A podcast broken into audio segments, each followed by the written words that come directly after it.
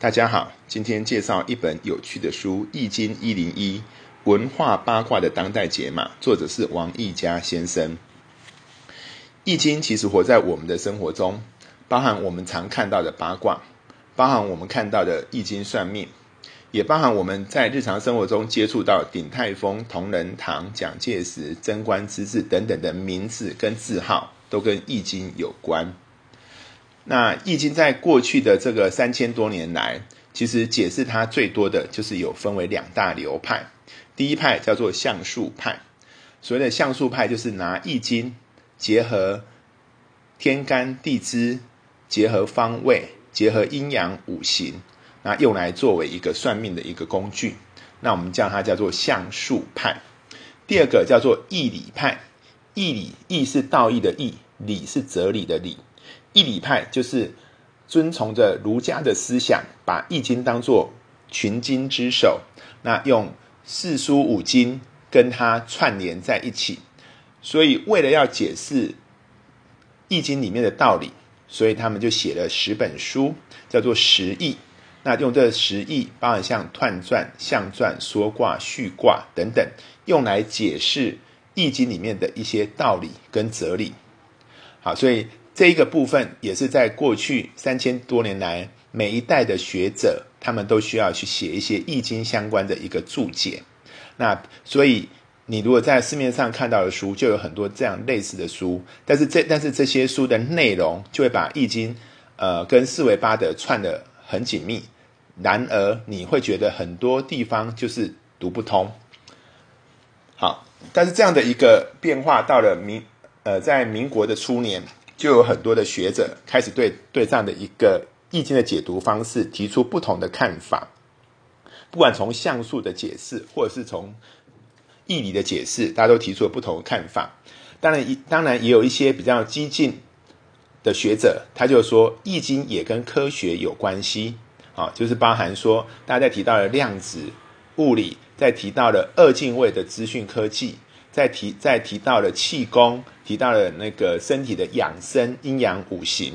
诶，他们就把易经跟这一些科学的东西又把它结合在一起。但是也有一些学者希望还原易经，就是易经就是一本古代的一个文化著作，而还原易经本来的样貌。好，那这这就是不同的观点。那其中有一个学者叫做顾颉刚先生，这一位学者他就说。其实他希望让《易经》的这个传统说法，我们能够提出一些质疑。这样的质疑，并不是要去蔑视《易经》这样的一本书，而是希望《易经》从这些玄学或者从这一些所谓的道德里面能够脱离出来。那让我们恢复《易经》真正的面貌，让我们去了解它当时真正的意义跟真正的一个价值。利用这样的一个过程，能够让。这样的一本书发挥它最大的一个功用，好，所以这这个也是作者他接下来他想要一借由这样他来延伸的，所以作者他在这一本书叫做《易经一零一》这本书，他希望能够用八个不同的角度重新来审视《易经》，他希望让提供大家八个不同的想法来看看《易经》到底是什么。那你怎么去解释真跟怎么去看待《易经》？而他这种八个解释，就是希望让大家重新去思考之前的看法，也重新去想象未来可以怎么样去看《易经》，也希望《易经》真正真正能够带来它存在的一个价值。好，那他提出哪八种看法呢？第一个就是相术，就是传统算命的这个相术；第二叫做义理，义理就是传统儒家的这个义理。第三个就是科学，不管从科学养生、科学道理等等。好，那除了这三个之外，它有延伸第四个叫做情色，好，就是用阴阳代表的，就是男生跟女生的情色。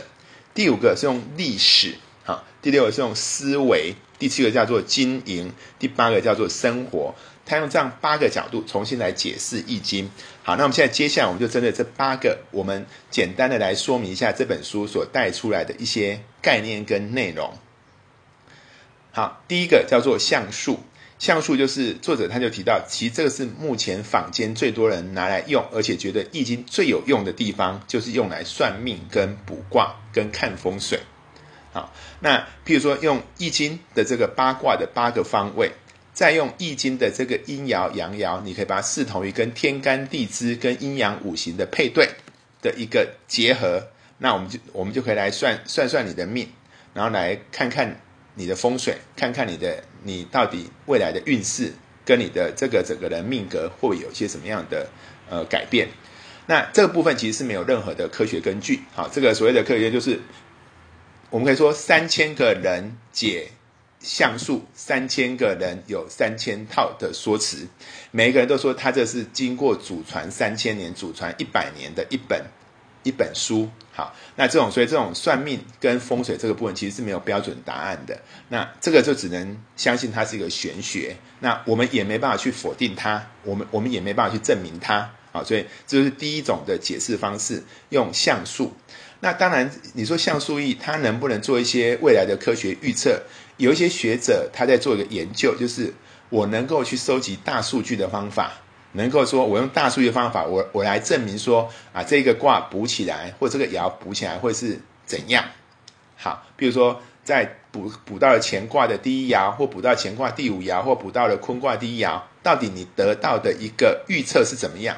那他可以说啊，这个卦可以预测你的学业，预测你的事业，预测你的呃财务，或预测你的诉讼。好，这都是他的预测。那他也可以用所谓的大诶大数据的方法。但是说实在的。我们看过所有的这些这些资料，它目前来讲也是没有一个真正的科学统计的一个依据。好，这叫做第一个叫做像素易。那这个，但是这个还是现在坊间最热门、最可以使用易经的部分，这就给大家做一个参考。第二种叫做易理易，就是拿儒家在过去三千年这个几千几万个学者一直去每批注释，把易经。一直不断做延伸说明，那他们的基本的根本就是《易经》的这本原文五千多个字，加上刚刚讲的《易传》那十那十篇文章或者叫十本小书，他把这个整个东西以这个为基础，作者在一直去添加他们的一个注解。所以古代的读书人每一个人都要去读《易经》，读了《易经》以后都要写一一些他的注解在上面。那他整个注解的用意在哪里？就是希望能够把《易经》跟儒家的这个。天道、儒家的人道、儒家的地道，就是天地人三道，能够把它给结合在一起，还要结合所谓的儒家里面的所谓君君臣臣父父子子，啊，以及男尊女卑，以及怎么样能够在逆境中有忧患意识，那在阶级中如何服从上面，如何能够趋吉避凶，好，这就是他在讲的所谓义理，好，道义的义，哲理的理。啊，义理义，那这一部分随着整个清朝的一个没落，就是呃不用再有科举考试之后，义理义从清末到明初已经完全被人家舍弃跟推翻。说实在，现在你要在市面上还能够得到儒家的学者说我是儒家，我在研究义理义，目前还有少数几个学者，但是其实这一块。真正已经不是市场对于易经解释的一个主流，但是他的文，他目前的书籍是最多，大家还是可以拿来做一个参考。第三块叫做科学易，就是我们刚刚提到，有人把易经拿来跟你的养生、跟你的气功、跟你的所谓的临界的一个循环跟媒合。那当然也有人把《易经》拿来跟量子论、相对论，或者是有人说《易经》就是西方的资讯科技的来源，因为零一零一，那刚好六十四卦里面的爻就是零一零一的一个排列组合，所以《易经》跟科学有多大的一个关系？另外有人说《易经》就是量子论，就是量子纠缠可以预测未来。好，这些科学的东西目前是。可以拿来写出很多的书，去把很多的科学跟易经能够扯上关系。但是大家可以记得的，这些就是跟刚刚前面讲的像素易、易理一样，都是站在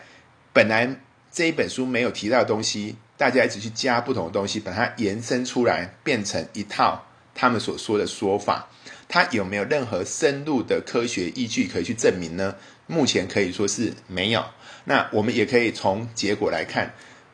如果当初易经真的有这么样的伟大，它为什么到现在它并没有发展在中国发展一个叫做资讯科技？为什么没有发展出量子论？而这些的所谓的养生气功，是不是跟易经真的有必然的关系？这个东西也都没有必然的科学根据。但是呢，这也是一套的理论跟学说，我们也不能够去否定它的一个存在。好，所以这是第三种，就是把易经跟科学来做整合。第四个叫做情色易，就是因为易经的阴就是两个短爻，好，有点像女性的某个部位。那一阳爻像一根，又像男性的某一个部位，所以就有一些有一些有趣的人，他就是把易经解释成一个叫阴阳的一个配合。所以他也把很多里面的一些卦词解释成就是阴阳之间的一些交汇啊。那当然，他这样的一个解释，呃，你可以说对或不对，这也是一个道理。就是你可以拿着一本书，从书里面的，譬如它叫“小往大来，大往小来”，就拿着这拿着这几个字，用这几个字，它来做一个延伸的一个解释，解释说这就是在讲情跟色，这个。也是只能当做就是歇后语，大家就把它当做一个参考。但是，呃，它的解释有的时候你会觉得蛮有趣的。大家如果有兴趣，对于《易经》跟情色之间的关系，好把《易经》的某几个爻当做情色小说来看的话，哎，其实大家也可以参考一下作者所提到的这个部分。好，这叫情色易。第五个叫做历史易。就是用历史的角度来看《易经》啊，这个最主要是从刚刚讲顾颉刚先生跟呃郭沫若先生等等这一些学者，他们是用历史的角度来看《易经》，因为他们从《易经》的卦爻辞里面找到一些文字，这些文字可以呼应到在商朝末年跟周朝初年那个时候所发生的事情好，那他可以用用这些。故事去也去想象，是不是是不是当初在写《易经》的这一个作者，其实他是用当时的历史故事，他来解释《易经》的一些卦爻辞。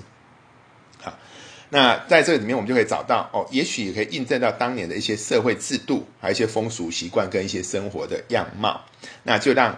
易经》跟历史能够有一些交流跟对话，让我们对当时的历史有一些了解。也能够了解《易经》，其实它就在反映当时的一个历史。好，这是从历史的角度来看《易经》。好，第六个从思维的角度，就是说我们回来看《易经》，其实《易经》它这本书，如果我们再回去看它里面卦爻辞，它其实在反映的是一个人的人生观。一个人看到一个事情的时候，他怎么样去看那个事情？所以他一个个人的人生观。第二个，他怎么去看到那个天？针对一个天气变化或万物的一些变化，他看到一个外在的变化的时候，他的一个一个价值观跟个道德观。另外一个是，当他面对他需要去跟别人沟通的时候，他怎么样去跟人家做一个互动跟沟通的部分？所以你可以想象，他其实就是一个人的思维的部分。就是他如何面对自己、面对人跟面对